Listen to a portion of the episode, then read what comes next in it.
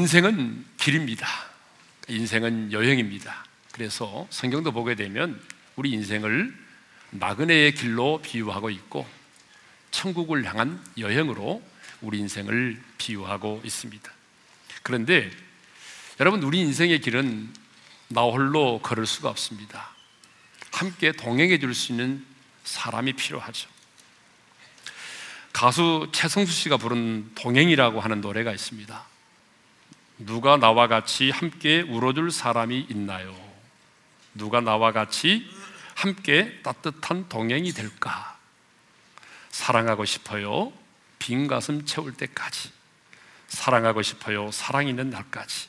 자, 이 노래 말처럼 우리 인생길에는 함께 울어줄 따뜻한 인생의 동반자가 필요합니다. 나의 빈 가슴을 채워줄 사랑의 동행자가 필요합니다. 여러분, 왜 우리가 결혼을 하죠? 인생의 나그네 길을 함께 동행하기 위해서입니다. 함께 울어주고, 함께 기뻐하고, 함께 눈물을 닦아주고, 함께 손을 잡아주고, 함께 사랑하면서 함께 동행하기 위해서 우리가 결혼을 하는 겁니다. 그런데 함께 걷는 인생의 길은요, 누구와 함께 동행하는 자가 중요합니다.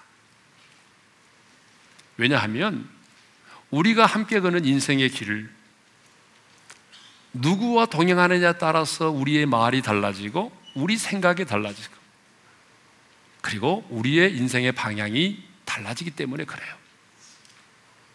여러분, 2박 3일이라고 하는 짧은 여행도 마음에 맞지 않은 사람과 함께 여행을 하다 보게 되면 얼마나 힘든지 몰라요. 그런데 여러분, 인생의 종착역까지 함께 해야 하는 인생의 기나긴 여행, 마음에 맞지 않은 사람과 함께 동행한다고 하는 것은 얼마나 고역인지 모릅니다. 그래서 성경도 노를 품는 자와 사귀지 말며 울분한 자와 동행하지 말지니라고 말씀하고 있습니다.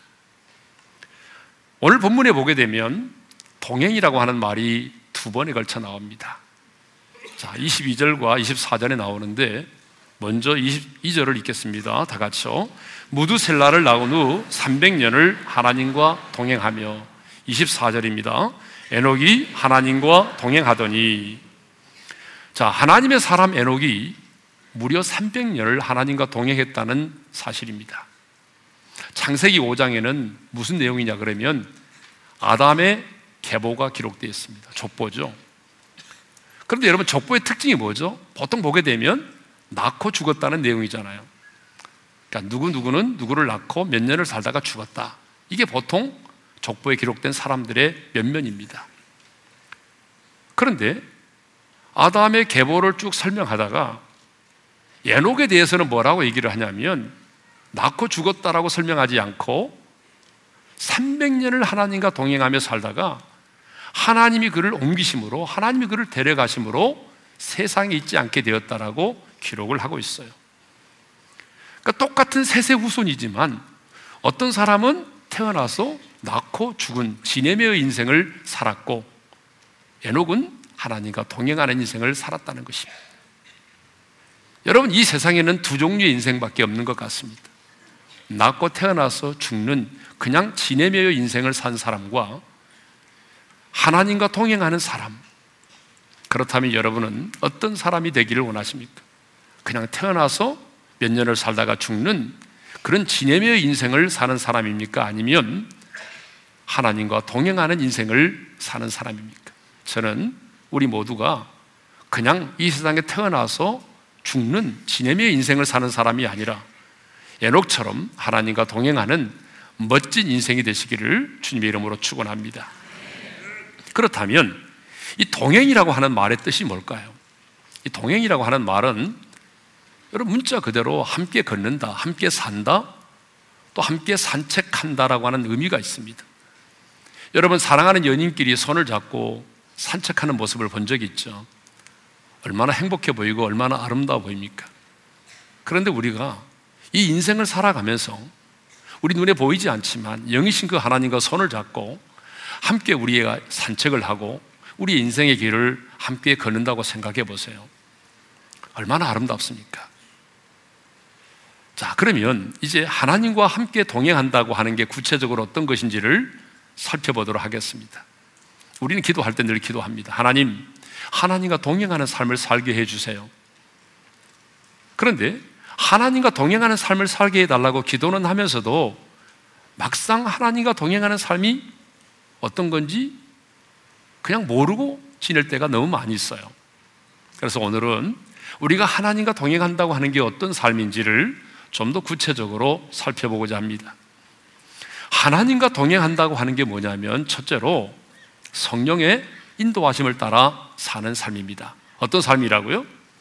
성령의 인도하심을 따라 사는 것. 아모스 3장 3절에 이런 말씀이 있어요. 다 같이 읽겠습니다. 시작. 두 사람이 뜻이 같지 않은데 어찌 동행하겠으며. 여러분, 같이 동행을 하려면 뜻이 맞아야 한다는 거예요. 두 사람의 뜻이 맞지 않은데 어찌 동행할 수 있겠냐는 거죠. 여러분, 사랑과의 동행도 마찬가지예요. 자, 두 사람이 함께 걸어가려면 가는 길이 같아야 돼요.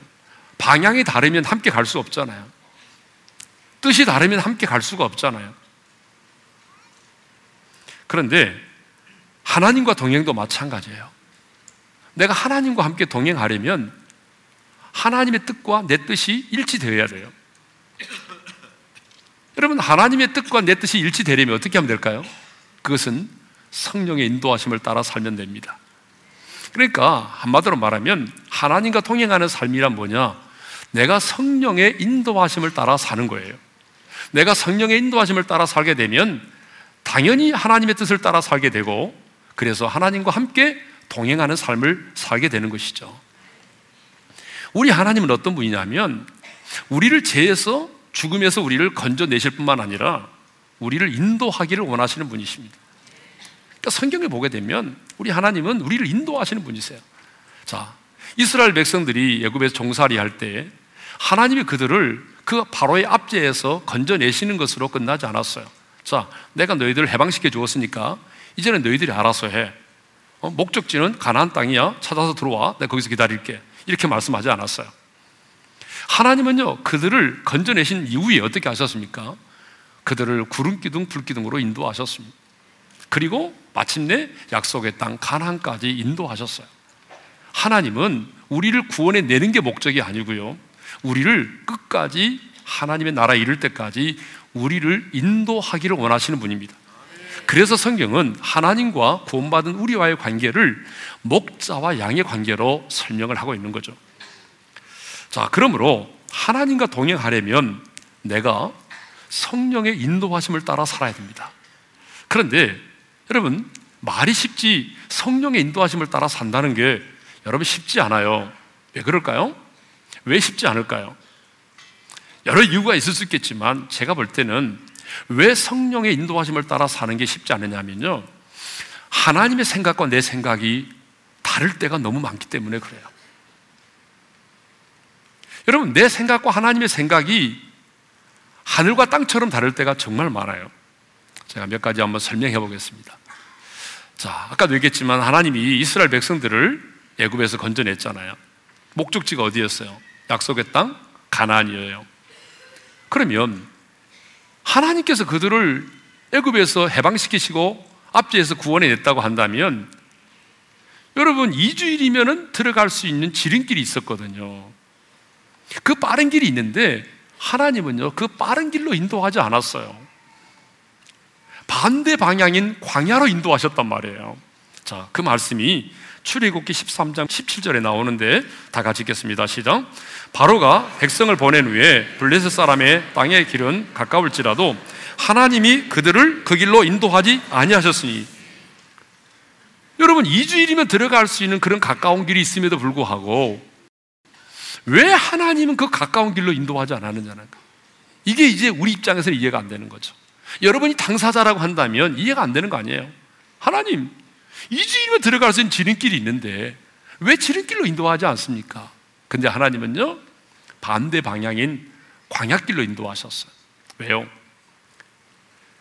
마른 지름길에는 블레셋 사람들이 있는 곳인데 블레셋 사람들은 철병거로 무장한 족속이기 때문에 그들이 지나가다가 그런 철병거로 무장한 블레셋 사람들을 보게 되면 지레 겁을 먹고 그들이 다시 애굽 땅으로 돌아올 수 있기 때문이라는 거예요. 그래서 하나님은 구원받은 백성들이 다시는 돌아올 수 없도록 하기 위해서 광야길로 인도하셔서 홍해를 건너게 하셨어요. 그리고 뒤따라온 애굽의 군대가 수장되는 모습을 포기하셨어요. 봐라, 너희는 다시 돌아갈 수 없어. 봤지? 애굽의 군대 죽었잖아. 여러분, 홍해를 건넌다는 게 바로 세례를 받는다는 거잖아요. 그리고 그 광야길에서 하나님의 인도하심에 대한 훈련을 받게 하셨어요. 길이 없는 광야에서 구름기둥, 불기둥의 인도를 받게 하신 거죠. 그러니까 인간의 입장에서 볼 때는 빨리 들어갈 수 있는 지름길이 가장 합당한 길처럼 보일지라도 하나님께서 보실 때는 그 길이 최상의 길이 아니라는 거예요. 두 번째로 바울을 생각해 볼까요? 바울은 아시아에서 복음을 전하기를 원했어요. 그런데 자꾸 성령께서, 예수의 영이 그 길을 막아요. 허락하지 않아요. 그리고 마침내 어때요? 마게도니아 환상을 보게 됐어요. 마게도니아 사람이 환상 가운데 건너와서 우리를 도우라고 얘기했어요. 바울은 지금 아시아에서 복음을 전하기를 원했는데 성령께서 그 길을 막으시는 거예요. 바울은 어떻게 했어요? 자기의 생각을 내려놓고 이제 유럽으로 건너와서 빌립보에 들어가 복음을 전하기 시작합니다. 자기의 생각을 내려놓고 성령의 인도하심을 따른 거죠. 또 한 사람을 설명하겠습니다. 빌립이라고 하는 분이죠. 이 빌립이 성령의 충만을 받고 사마리아 성에 들어갔어요. 복음을 전합니다. 주 예수의 복음을 전하니 사람의 몸에 붙어있던 더러운 귀신들이 큰 소리를 지르며 떠나가기 시작을 했어요. 그리고 각종 병든 자가 고침을 받으면서 많은 사람들이 예수를 믿게 됐어요. 그래서 성경의 표현대로 말하자면 그 성에, 예루살렘 성이 큰 기쁨이 충만했어요. 한마디로 말하면 예루살렘 성이 뒤집어진 거죠. 여러분, 이쯤 되면 얼마나 신명이 나겠습니까? 지금 병든 자도 고침받죠. 귀신들이 쫓겨나가죠. 믿는 사람들의 수가 많아지죠. 너무너무 재미있어요. 그런데 주의 사자가 빌립에게 말합니다. 빌립아, 일어나 광야로 내려가라. 왜? 광야로 내려가래요. 이건 말이 안 되는 거예요. 여러분, 전도자에게 광야에서 복음을 전하라는 것은 말이 안 되는 거잖아요. 그런데 빌립은 자기의 생각을 내려놓았어요. 그리고 순종하여 광야로 갔습니다. 그랬더니 에디오피아 여왕 간다게의 국고를 맡은 내시가 예배를 드리고 지나가고 있었어요. 그에게 복음을 전했고, 그래서 그 복음이 여러분 아시아에서 아프리카로 건너가게 되는 놀라운 전환점이 이루어진 겁니다. 성령의 인도하심을 따라 살려면 내 생각을 내려놓아야 돼요. 왜? 하나님의 생각과 내 생각이 너무나 다르기 때문에. 그래서 내 주장, 내 경험, 내 상식, 이거 붙들고 있으면 여러분 하나님과 동행하기가 어렵습니다. 왜 에덴의 동산에서 하나님과 산책을 하며 하나님과 동행하던 아담이 에덴 동산을 쫓겨났습니까? 사탄의 생각을 받아들여서 하나님의 뜻을 거절했기 때문이죠. 우리가 아무리 많은 지식을 가지고 있고 인생에 많은 경험을 가지고 있다고 할지라도 사실 우리에게는요, 우리의 인생의 행로를 결정할 만한 능력이 없습니다. 그래서 예레미야 선지자가 이렇게 말합니다. 예레미야 10장 23절을 읽겠습니다. 다 같이요. 여호와여, 내가 알거니와 사람의 길이 자신에게 있지 아니하니 걸음을 지도함이 걷는 자에게 있지 아니하니. 인생에 내가 길을 걷고 있지만, 내 인생의 길을 내가 걷고 있지만 내 걸음을 인도하시고 결정하실 수 있는 분은 내가 아니라 우리 주님밖에 없다는 거예요. 왜 그런지 아세요? 그 이유는 내가 오분우를 알지 못하는 인생이기 때문에 그래요. 여러분, 우리는 오분우를 알지 못합니다. 네. 자, 하나님과 동행하는 삶은 하나님의 뜻을 깨닫고 성령의 인도하심을 따라 사는 겁니다. 광야의 인생길에 이스라엘 백성들이 구름이 머무르면 머무르고 구름이 움직이면 같이 움직였던 것처럼 광야의 인생길을 살아가는 우리들, 성령께서 멈추라 하면 멈추고 쉬라 하면 쉬고 가라면 가는 거예요. 이렇게 성령의 인도하심을 따라 사는 게 뭐죠? 이게 바로 하나님과 동행하는 삶이라는 겁니다. 두 번째로, 하나님과 동행하는 삶이란 하나님과 인격적인 교제를 나누는 것을 말합니다. 여러분, 한번 생각해 봐요. 내가 아무리 하나님의 뜻을 알고 내가 하나님과 손을 잡고 함께 걷는다 할지라도 하나님과 나 사이에 아무런 대화가 오고 가지 않는다면 그건 동행이라고 말할 수가 없어요. 여러분, 두 사람의 두 연인이 손을 맞잡고 남들이 보기에는 참 아름다워 보이죠. 함께 걷습니다. 그런데 두 사람이 걸으면서도 아무 말도 하지 않아요. 여러분, 얼마나 부담스러울까요? 그걸 우리는 동행이라고 말할 수가 없는 거예요. 그러니까 우리가 이렇게 하나님과 함께 인생의 방향이 함께하고 또 하나님과 함께 걸는다고 할지라도 하나님과 우리 사이에 인격적인 교제가 없다고 한다면 우리는 그것을 동행이라고 부를 수가 없어요. 그러니까 성경을 보게 되면 하나님과 동행했던 사람들의 특징이 뭐냐면 하나님과 인격적인 교제를 나눴다는 거예요. 몇 사람 예를 들어보겠습니다. 믿음의 조상 아브라함입니다. 여러분, 야고보서 2장 23절을 보게 되면 하나님이 아브라함을 뭐라고 말하냐면 아브라함의 벗, 하나님의 벗 그렇게 말하죠. 나의 친구라고 말해요. 여러분, 하나님이 아브라함을 나의 친구라고 말해요. 얼마나 아브라함과 하나님과의 관계가 가까운 관계였으면 하나님이 구약시대인데도 불구하고 나의 친구라고 아브라함을 소개하겠습니까? 여러분, 친구와 친구 관계는요, 여러분, 서먹하지 않아요. 모든 것을 얘기할 수 있어요. 그래서 소돔과 고모라를 하나님이 심판하기 직전에 하나님이 여러분 아브라함에게 이렇게 말씀하셔요. 자, 창세기 18장 17절을 읽겠습니다. 다 같이요. 여호와께서 이르시되 내가 하려는 것을 아브라함에게 숨기겠느냐. 여러분, 얼마나 가까웠으면 하나님이 그렇게 말씀하셨겠어요. 또 구약의 지도자인 모세, 출애굽기 33장 11절에 보게 되면 하나님이 모세를 어떻게 했다고? 친구처럼 대면하여 교제하셨다는 거죠. 우리 다 같이 읽겠습니다. 시작. 사람이 자기의 친구와 이야기함 같이 여호와께서는 모세와 대면하여 말씀하시며. 또 한 사람, 하나님의 마음에 합한 사람 다윗입니다.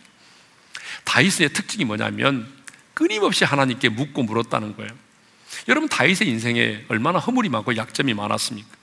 그럼에도 불구하고 다윗은 끊임없이 하나님께 물었습니다.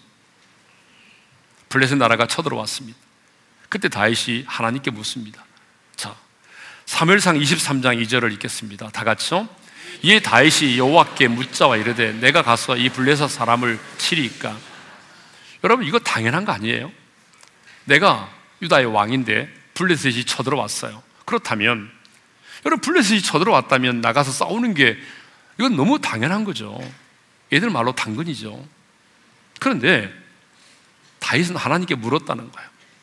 내가 가서 블레셋 사람들을 치리까? 여러분, 이게 중요합니다. 우리는요, 신앙생활 하면서 너무나 당연한 것을 묻지를 않을 때가 참 많아요. 너무 당연한 거지 뭐. 그런데 다윗은 이게 너무나 당연하지만 하나님께 물었다는 거예요. 그래서 하나님께서 뭐라고 말씀하시냐면, 자, 사무엘상 23장 2절 하반절입니다. 읽습니다. 가서 블레셋 사람들을 치고 그일 나를 구원하라. 하나님의 뜻을 알게 됐어요. 자, 그러면 나가서 싸우면 되는데 또다시 묻습니다. 사무엘상 23장 4절입니다. 다 같이요. 다윗이 여호와께 다시 묻자온데 여호와께서 대답하여 이르시되 일어나 그일 나로 내려가라. 내가 블레셋 사람들을 내 손에 넘기리라. 또다시 물었어요. 여러분, 다윗은 하나님께 참 잘 물었는데 언제나 두 가지를 물었다는 것 기억하시죠? 하나는 하나님의 뜻을 물었고 또 하나는요, 하나님의 타임, 때를 물었다는 거예요. 우리는 하나님의 뜻을 알아도 때를 놓칠 수가 있어요. 그래서 우리가 항상 물어야 될 게 뭐냐면 하나님의 뜻을 물어야 되고 때를 물어야 돼요. 자, 이렇게 다윗은 끊임없이 하나님께 묻고 또 물었는데요, 동시대를 살았던 사람들 가운데 이 사울왕은 하나님께 묻지 않았다는 거예요. 자, 역대상 10장 14절을 보겠습니다. 다 같이요. 여호와께 묻지 아니하였으므로 여호와께서 그를 죽이시고. 누구에 관한 얘기죠? 사울왕에 관한 얘기입니다. 동시대를 살았던 사울왕인데 사울왕은 하나님께 묻지 않았다는 거예요. 묻지 않고 누구를 찾아갔어요? 신접한 여인을 찾아갔어요. 하나님과 동행한다는 게 뭐냐면 끊임없이 하나님을 의식하고 하나님과 인격적인 대화를 나누는 거예요. 여러분, 뭐 하나님과 대화를 나누라고 그러니까 뭐 사극에처럼 뭐 상감마마 이렇게 하면 나가라 이런 게 아니에요. 여러분, 우리 하나님은 나의 신부이고 나의 신랑이시고 나의 친구이시고 그렇잖아요. 그러니까 여러분 일상의 삶에서 하나님과 대화를 나누는 거예요. 하나님을 의식하면 되는 거예요.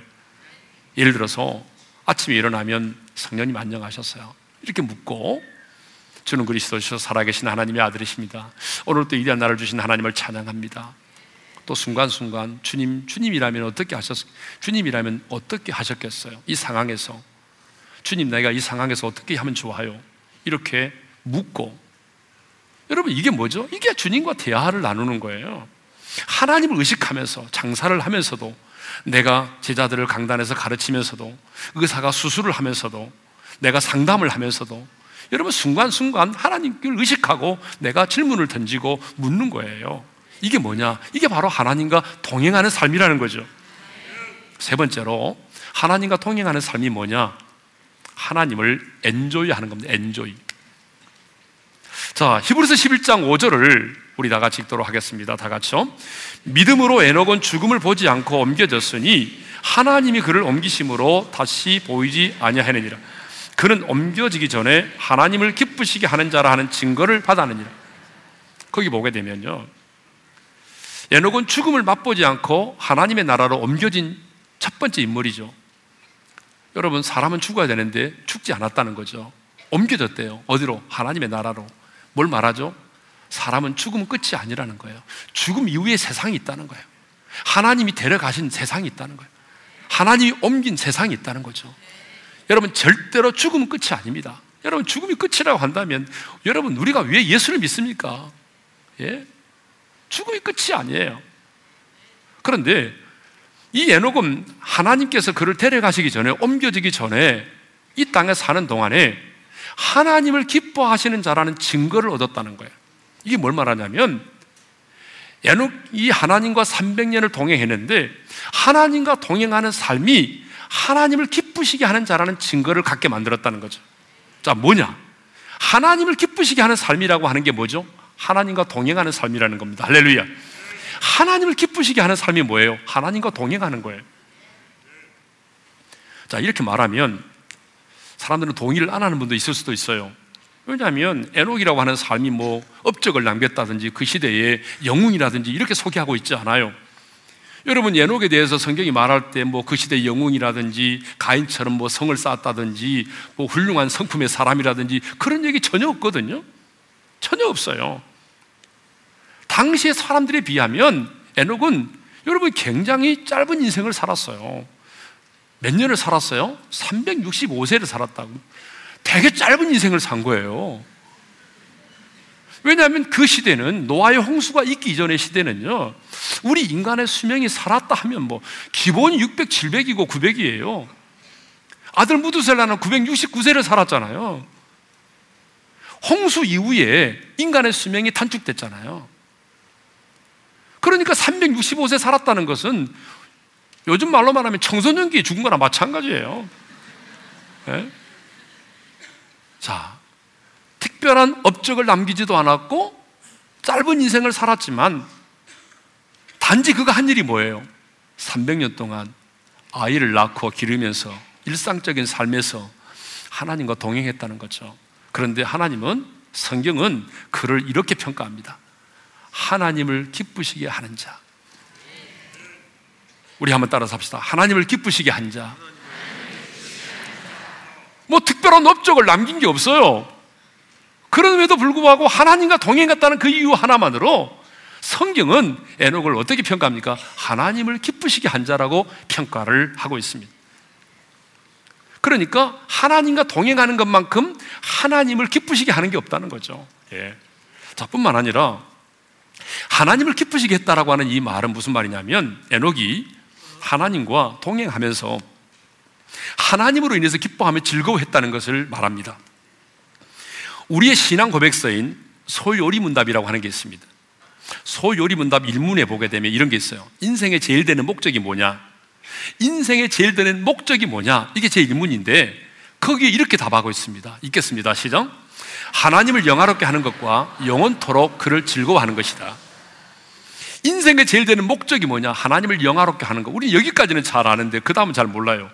영원토록 그를 즐거워하는 것. 여기 즐거워한다는 말이 뭐냐면 영어로 보니까 여러분 이게 바로 enjoy입니다. 그래서 to enjoy의 힘이에요. 그러니까 하나님을 기쁘시게 하는 것과 여러분 하나님을 enjoy하는 것은 의미가 같다는 거예요. 우리 문화에서는 enjoy라는 말을 아주 세상을 즐기는 아주 부정적인 개념으로 인식을 하고 있어요. 여러분, 우리가 세상에 대해서는 얼마나 엔조이하며 살아갑니까? 얼마나 돈을 엔조이합니까? 골프 치는 사람들은 골프를 치면서 엔조이합니다. 스키를 타면서 엔조이합니다. 드라마를 보면서 엔조이합니다. 개콘을 보면서 엔조이합니다. 그런데 하나님에 대해서는 엔조이를 잘 못해요. 그런데 여러분, 우리 하나님은 우리가 하나님을 엔조이할 때, 하나님으로 인해서 막 기뻐하고 즐거워할 때 여러분, 하나님이 최고의 영광을 받으십니다. 하나님이 우리를 부르신 것은 당신의 기쁨조가 되도록 하기 위해서 우리를 부른 게 아니에요. 하나님께서 우리에게 또 하나의 무거운 짐을 지워주기 위해서 우리를 부르신 게 아닙니다. 많은 의무를 요구하기 위해서 하나님이 우리를 부르신 게 아니에요. 하나님이 우리를 부르신 이유가 뭐예요? 물론 우리가 주님과 함께 걷는 길이 좁은 길이고 십자가의 길이지만 주님과 동행하면서 주님 안에 있는 그 사랑과 주님 안에 있는 그 하나님의 나라의 기쁨을 누리면서 하나님으로 인해서 즐거워하며 기뻐하도록 하기 위함입니다. 할렐루야! 하나님을 엔조이하도록 우리를 부르셨다 그 말이에요. 그런데 많은 사람들이 하나님과 동행하는 삶을 굉장히 예롭고 고독하고 즐거움도 없고 광야의 삶을 사는 것처럼 생각합니다. 여러분, 정말 그럴까요? 하나님과 동행하는 삶이 예롭고 고독하고 몸이 건조한 삶입니까? 황량한 사막의 길을 주님과 함께 터벅터벅 걷는 삶입니까?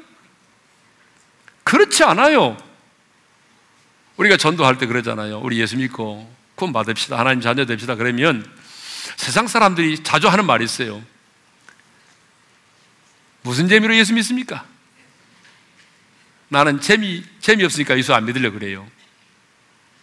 여러분, 예수 믿으면 재미없다고 생각해요. 그것은 우리들이 그렇게 보였기 때문에 그래요. 예수 믿는 사람들이 예수 믿는 것은 정말 재미가 없는 것처럼 보였기 때문에 그래요. 근데 여러분, 성경의 가르침이 아니에요. 예수 믿는 삶은 고독과의 전쟁이 아니라니까요. 하나님과 더불어 기뻐하는 거예요. 그러므로 하나님과 동행하는 자는요, 누구도 경험할 수 없는 영적인 희열이 있어요. 하나님과 동행하는 자만이 맛볼 수 있는 그 영적인 희열이 있단 말이에요. 하나님과 동행하면서 하나님이 그 안아주신 그 포근함, 영적인 위로가 있어요. 하나님과 동행할 때 하나님께서 우리에게 들려주시는 주님의 음성이 있어요. 사랑하는 딸아, 사랑하는 아들아, 내가 너를 사랑한다, 내가 너를 잘 안다, 내가 세상 끝날까지 너와 함께, 내 손을 늘어뜨리지 마라, 우리 다시 시작해보자. 얼마나 하나님께서 우리에게 수시로 말씀하십니까? 여러분, 인생의 길이 좁은 길이지만 하나님과 함께 손을 잡고 하나님의 음성을 들으며 여러분, 저 천성을 향하여 나아가는 우리의 이 하나님과 동행하는 이 길, 얼마나 여러분 가슴 벅찬 일입니까?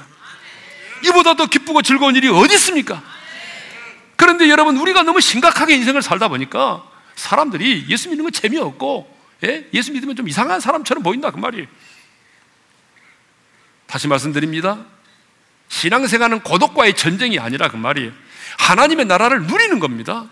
하나님을 엔조이하는 거예요. 그런데 우리에게는 열정은 있는데 하나님을 엔조이는 잘 못합니다. 특별히 우리 장로교인들을 여러분, 열정은 있는 것 같은데 하나님을 엔조이하지 못하는 거예요. 그런데 여러분, 뭐가 더 성숙하냐? 그렇게 말하기는 어렵지만 저는 열정보다는 엔조이가 더 중요하다고 생각합니다. 열정도 중요합니다. 그러나 열정보다 중요한 게 뭐냐? 하나님을 엔조이하는 거예요. 왜? 여러분, 열정은요, 열정이 있는 자는 열정이 식어질 수도 있고, 열정이 있는 자는 쉽게 넘어져요. 베드로도 보세요. 열정이 대단하지만 쉽게 잘 넘어졌잖아요. 그러면 왜 하나님을 엔조이하는 게 열정보다 중요하냐면, 하나님을 엔조이하는 사람은요, 하나님으로 인한 즐거움이 너무나 크기 때문에 세상의 즐거움을 이겨낼 수 있어요. 세상이 가져다주는 그 짜릿함, 하나님 주신 즐거움에 비하면 아무것도 아니거든요. 그렇기 때문에 주님 안에서 엔조이하는 사람은 여러분 세상의 유혹을 쉽게 이길 수 있습니다.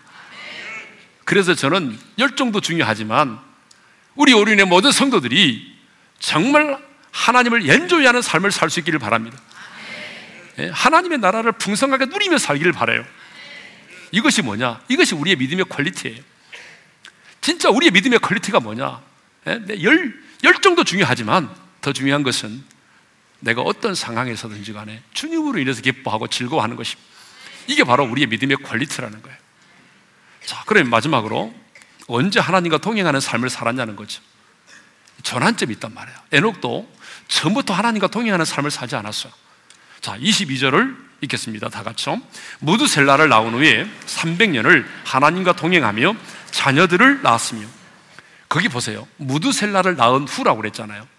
그러니까 무두셀라를 낳기 전에 65년의 인생은 하나님과 동행하지 않았다는 거예요. 그저 그런 인생을 살았다는 거예요. 그런데 무두셀라를 낳고 난 이후에 300년은 하나님과 동행하는 삶을 살았다는 거예요. 전환점이 되었다는 거예요. 인생의 터닝포인트. 누구? 아들 무두셀라를 낳고 난 이후에. 그러면 왜 에녹은 무두셀라라는 아들을 낳고 난 이후에 하나님과 동행하는 삶을 살았을까요? 성경은 그 부분에 대해서 분명한 이유를 말하고 있지는 않아요. 그런데 여러분, 뉴벨이라고 하는 성경학자가 이렇게 말했어요. 저는 맞다고 생각하는데요. 이 무두셀라라고 하는 이름의 뜻이 뭐냐면 창을 든 사람, 창을 던지는 사람이라는 뜻이거든요. 근데 여러분, 이 고대 중동에서는요, 이 창을 던지는 사람, 창을 든 사람은 어떤 사람이냐면 이 부족끼리 전쟁을 할 때 가장 앞서 나가서 싸우는 사람이고, 그리고 자기의 부족을 지켜주는 사람이에요. 근데 하나님께서 아들을 낳았는데 이런 이름을 주신 거예요.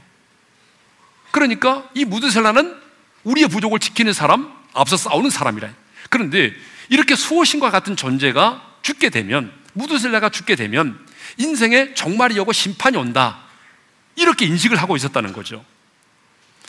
그래서 무두셀라를 낳고 난 이후에 이 에녹은 하나님께서 이 아들을 통하여 주신 이 계시적 의미를 따라서 하나님의 심판을 기억했다는 거예요.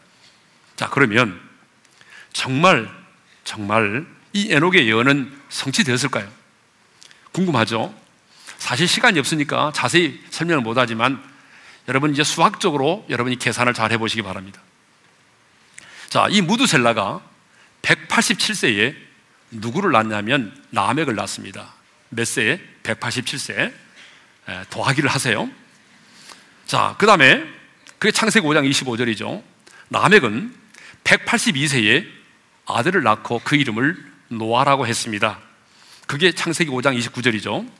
그러면 이미 두 개를 더했죠. 180 더하기 187 더하기 182. 그리고 홍수가 땅에 있을 때에 노아가 몇 세였느냐면 600세라고 창세기 7장 6절에 언급하고 있습니다. 그러면 이 세 가지 숫자를 더하게 되면 몇이 나옵니까? 969가 나옵니다. 무두셀라가 몇 살에 죽었어요? 969에 죽었어요. 그리고 세상은 홍수로 심판이 임했던 것입니다.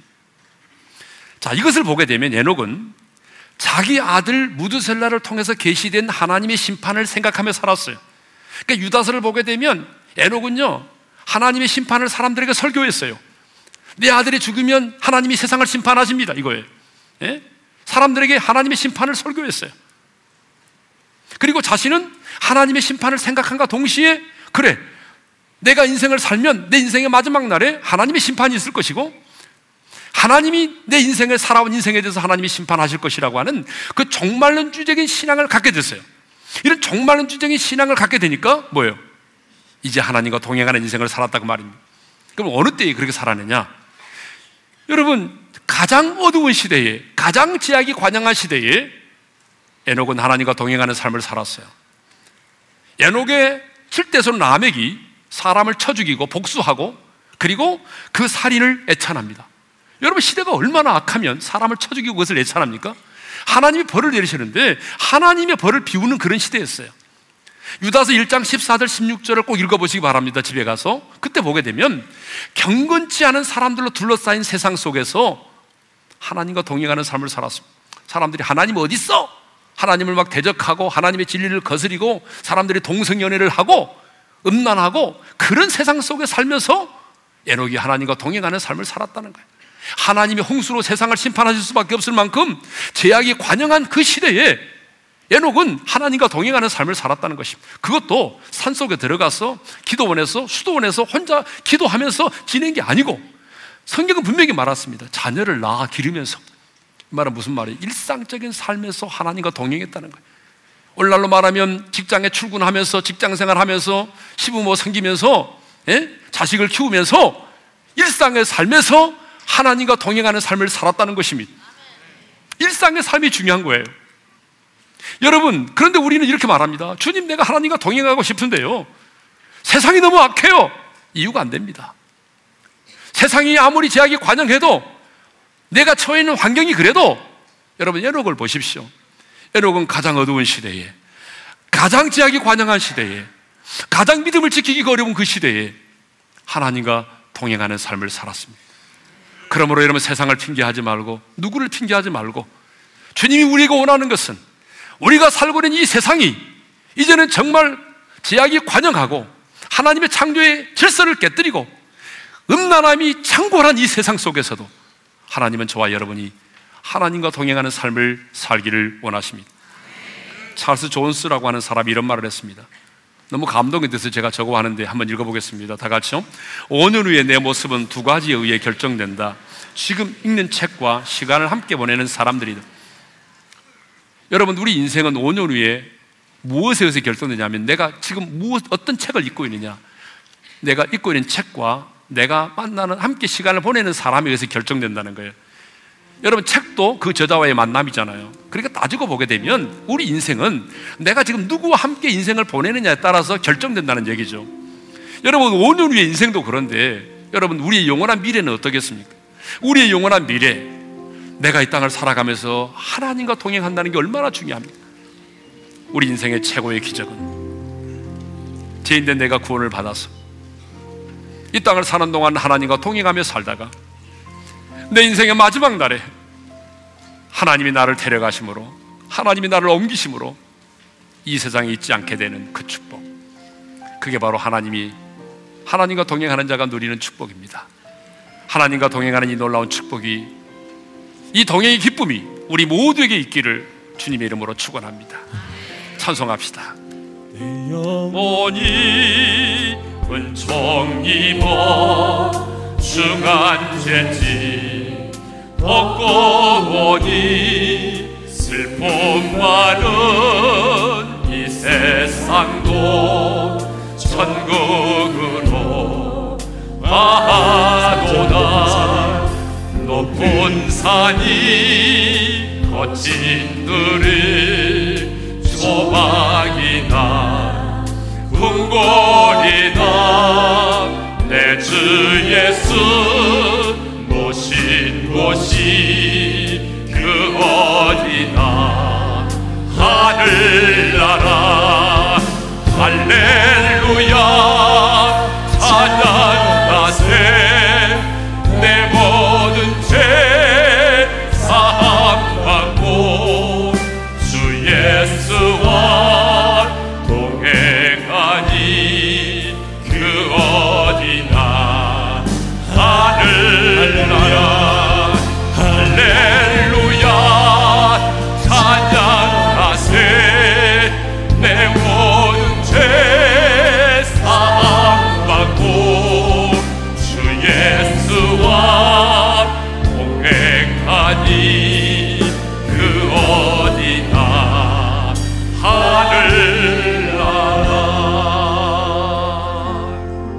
눈을 감고 주신 말씀 마음에 새기며 기도합시다.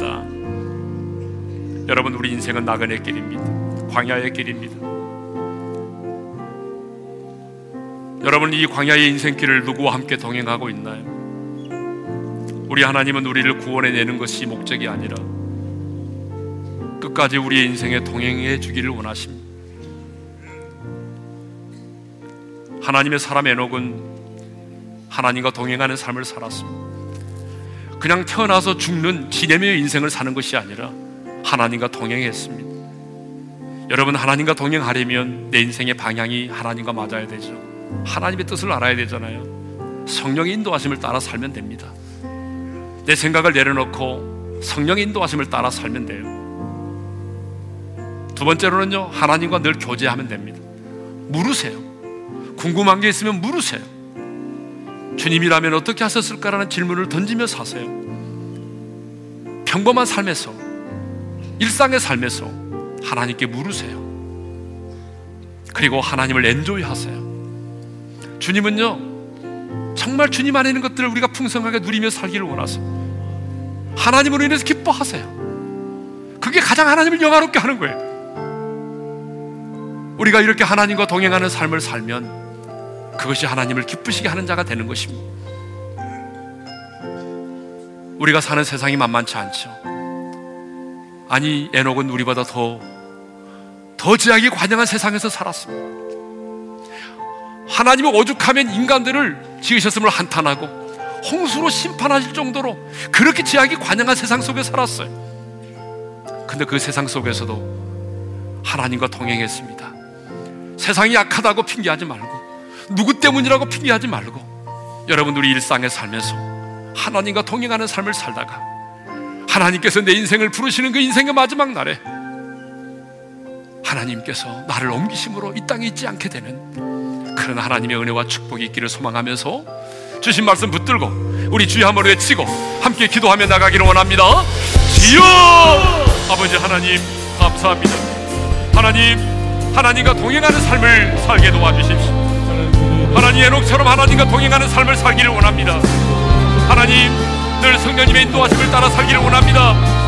이스라엘 백성들이 광야의 인생길에 구름기둥 들기둥의 인도를 받았던 것처럼 하나님이 내 생각을 내려놓게 하시고 내 주장과 내 경험을 내려놓게 하시고 성령의 인도하심을 따라 살기를 원합니다. 그리고 아버지 하나님, 우리가 늘 하나님과 교제하기를 원합니다. 주님이라면 어떻게 하셨을까? 하나님이여, 늘 우리가 하나님께 묻고 하나님의 음성을 듣고 하나님의 영적인 교제를 나누며 하나님과 동행할 수 있도록 은혜를 베풀어 주시옵소서. 뿐만 아니라 우리가 하나님을 엔조이하기를 원합니다.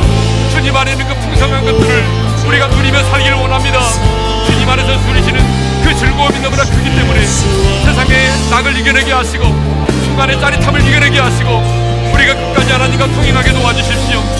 가장 지하게 관영한 시대에, 가장 어두운 시대에 에녹이 하나님과 동행하는 삶을 살았던 것처럼 하나님 아버지, 우리 모두가 그렇게 하나님과 동행하는 삶을 살게 도와주시고 오늘 이 순간이 하나님이여, 우리 인생의 하나님과 동행하는 삶의 터닝 포인트가 될 수 있도록 은혜를 베풀어 주시옵소서.